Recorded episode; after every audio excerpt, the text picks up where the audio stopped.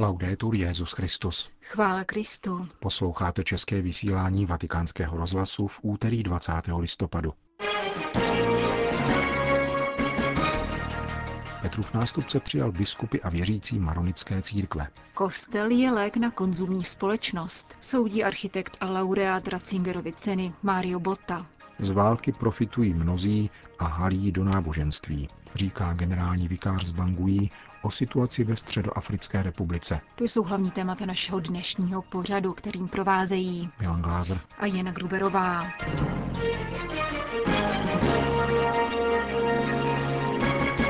Zprávy vatikánského rozhlasu. Vatikán. Papež František dnes dopoledne v rámci návštěvy Adlímina přijal biskupy maronické církve vedené patriarchou kardinálem Bešárou Butrusem Rajem. Setkání se jako obvykle obešlo bez oficiálních promluv, avšak v jeho závěru se konala v Klementinském sále Apoštolského paláce ještě krátká audience pro libanonské státní představitele a členy maronické nadace, která propojuje maronické věřící v diaspoře. Papež ve svém spontánním pozdravu toto netradiční zpestření kanonických návštěv přivítal jako dobrý nápad. Je zajímavé, že věřící doprovázejí návštěvu svých biskupů Adlímina. To je dobrá myšlenka, která by mohla dostat oficiální ráz, aby tak věřící mohli své biskupy pomluvit a dozvěděli jsme se něco konkrétního o dané komunitě. Připadám si tak trochu jak při zázraku rozmnožení chlebů, protože mi řekli, že to bude asi 40 lidí ale zažil jsem rozmnožení Libanonců. Děkuji, že vás tolik přijelo. Papež František pak poděkoval libanonské komunitě za vše, co dělá ve své zemi. Za dvojí. Za to, že udržujete rovnováhu mezi křesťany a muslimy, sunity i šíity. Kreativní rovnováhu, protože jste silní jako cedry. Rovnováhu podněcovanou bratrstvím a vlastenectvím, Především tedy díky za to, ale také za vaši velkorysost, za srdce, které přijímá uprchlíky. Máte jich víc než milion. Děkuji, mnohokrát děkuji. Řekl Petru v nástupce při dnešní audienci pro biskupy a věřící maronické církve. Vatikán.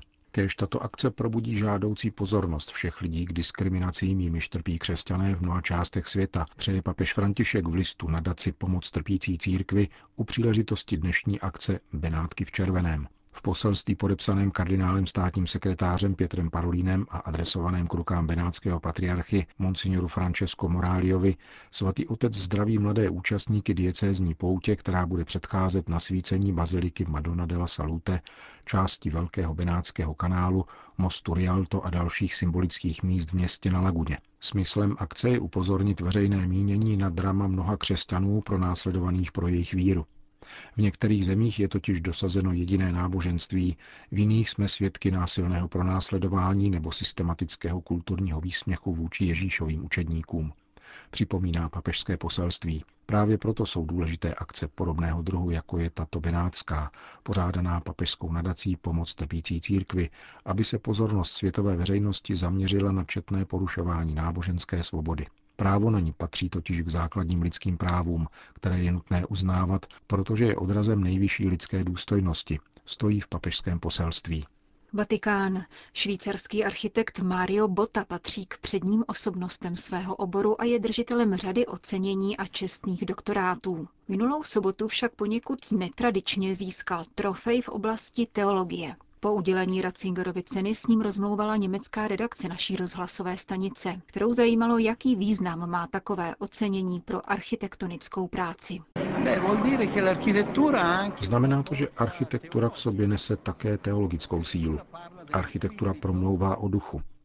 Hluboce mne zasáhlo, že jsem tuto cenu dostal, protože se tím architektura vyprošťuje z ryze technické roviny. Architektura je totiž jazykem, který vyjadřuje svou dobu. Proto je správné, že soudobá architektura bere ohled na současné problémy. Musí se také obracet k velkým protikladům mezi kulturou a současnou společností. Jakou hodnotu přisuzujete teologovi a církevnímu představiteli Josefu Ratzingerovi? Co může dát architektuře? Sì, la connotazione di questo premio col nome di Ratzinger Spojení této ceny se jménem Josefa Ratzingera je pro mne osobně velice krásné, protože mé kulturní a umělecké utváření se velmi silně pojí se jmény Romána Guardiniho a Rudolfa Švarce, kteří legitimovali současný jazyk v církevních prostorech.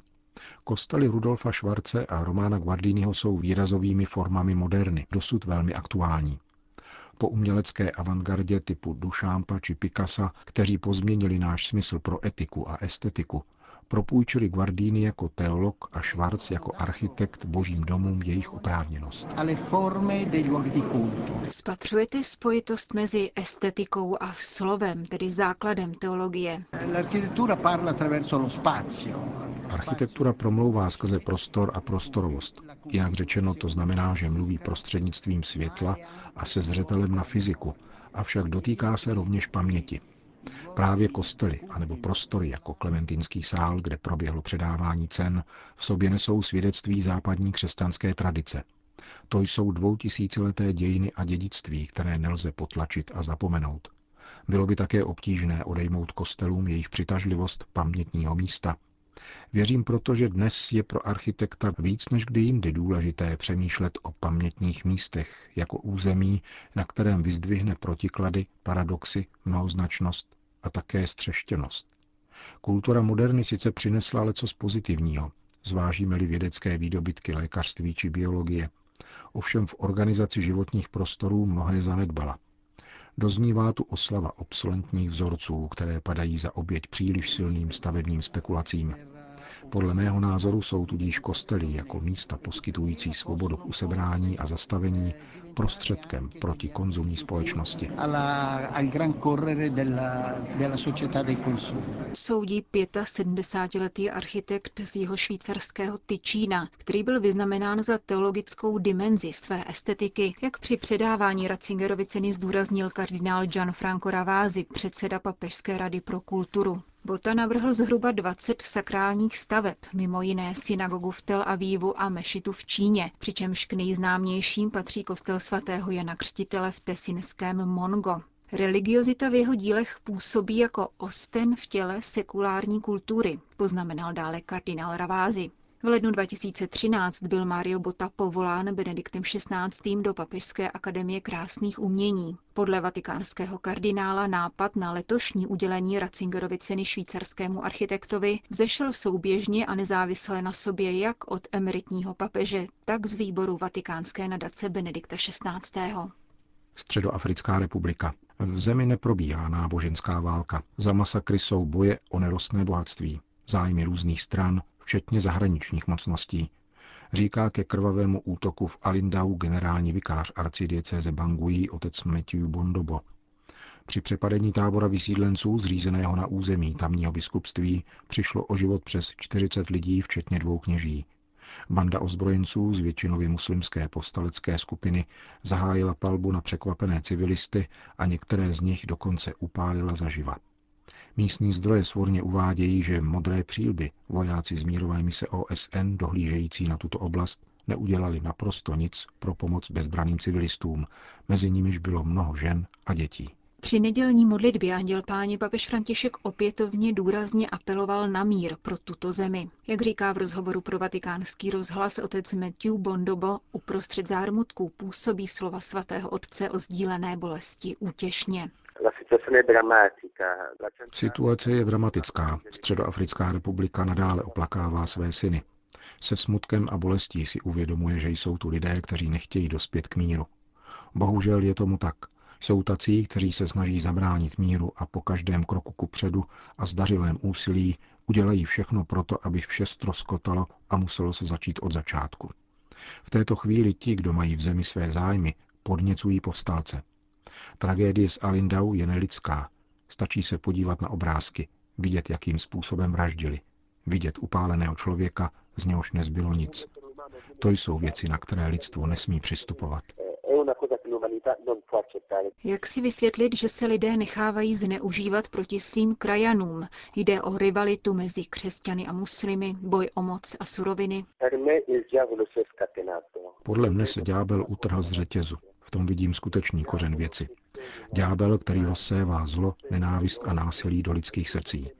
Světové mocnosti, které mají zájem na bohatství naší země, musí pochopit, že jsme suverénní národ. Jsme nezávislí a musíme mít právo hospodařit se svým bohatstvím, s bohatstvím naší země. Mnoho mocností má zájem o naše diamanty, zlato, naftu a uran. Žijí z těchto surovin a proto se snaží využít situace zmatku. Bohužel je mnoho lidí, kteří žijí dobře díky válce. V jádru sporu nejde o náboženský konflikt. Přestože cílem útoků je v poslední době velmi často katolická komunita, nelze říci, že jsme uprostřed náboženské války, zdůrazňuje otec Bondobo. Náboženství je nicméně zneužíváno k dosažení partikulárních cílů, potvrzuje. My jako kněží jsme nikdy nepožádali naše křesťany, aby pozvedli zbraně a bojovali za to, aby se křesťanství stalo jediným náboženstvím ve Středoafrické republice. O to tady nejde. Dochází ale k velkému zneužívání na základní úrovni. Některým stranám jde patrně o vyvolání náboženské války, která by ospravedlnila jejich plány. Jak známo, dlouho se mluví také o rozdělení země. Někteří si přejí rozdělit Středoafrickou republiku na dvě části. A možná těmto skupinám připadá, že pokud doženou zemi k náboženské válce, podaří se jim snadněji dosáhnout tohoto cíle, vytvořit jednu část pro křesťany a druhou pro muslimy – Nedává to ovšem žádný smysl, protože v naší zemi vždy fungovalo mírové soužití. Představa takového rozdělení je nesmyslná. My křesťané máme často v rodině sestry sezdané z muslimy. Existují tu vazby tak silné, že nebude možné přistoupit na náboženskou válku. Říká v rozhovoru pro vatikánský rozhlas otec Matthew Bondobo, generální vikář arcidiecéze hlavního města Bangui. Dodejme, že Středoafrická republika navzdory nesmírnému surovinovému bohatství patří mezi nejchudší a nejméně stabilní země světa. S krvavými konflikty se potýká od roku 2013, kdy převážně muslimská aliance Seleka svrhla dlouhodobého prezidenta François Bozízeho.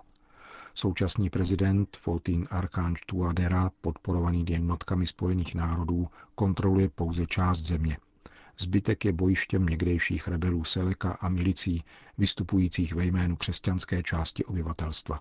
Vatikán. Josef byl Marín ženich, nikoli boží úředník, prohlašuje papež František v šestém televizním komentáři k modlitbě Zdráva s Maria, který v úterý večer vysílá italský kanál TV 2000. Maria byla ve shodě s kulturou své doby svému muži podřízena. Připravovala mu jídlo, rozmlouvala s ním, mluvili spolu o svém synovi a také o něj sdíleli obavy, když ve 12 letech zůstal v Jeruzalémě. Byla to úzkost manžela a manželky, úzkost rodičů, vysvětluje svatý otec. Šlo o normalitu v panenství, dodává, přičemž zásadní rozhodnutí příslušela Josefovi, jak to bylo v onom čase běžné. Maria nicméně častokrát ve snu přijímala boží poselství, podotýká dále papež František. Ona totiž byla milostiplná, kdežto Josef je spravedlivý muž, dbalý božího slova. Krásný pár. Při popisu rodičovského vztahu k Ježíšovi papež využil své argentinské vzpomínky. Mnohokrát jsem autobusem projížděl před Buenos Aireským vězením Villa Devoto. Stál tam po každé zástup matek, který všichni mohli pozorovat. Lidé se dívali na ony ženy, které čekali ve frontě, protože uvnitř bylo jejich dítě. Když chce žena vstoupit do vězení, často si musí vytrpět ponižující prohlídku. Těm ženám to ale nevadilo, protože vše podstupovali pro své děti. Také Marii záleželo na jejím synu, pokračuje římský biskup. Nevšímala si lidských řečí. Tam, na kříži, ji syn opouští nejen kvůli tomu, že odchází ze života. Dává nám všem maminku. Rodí na kříži. Papež ve své úvaze nad mariánskou modlitbou upřesnil, že Maria je boží matka a že Bůh se umenšuje. Proto lze pochopit to, co Pavel v listě Filipanům říká o božím synu, tedy že se ponížil až k smrti na kříži, vzal na sebe naše hříchy. Pavel tím zamýšlí, že se Bůh učinil hříchem.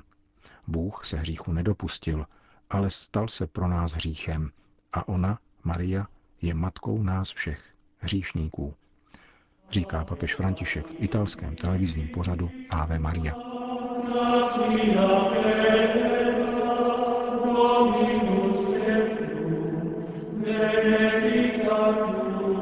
Končíme české vysílání vatikánského rozhlasu. Chvála Kristu. Laudetur Jezus Christus.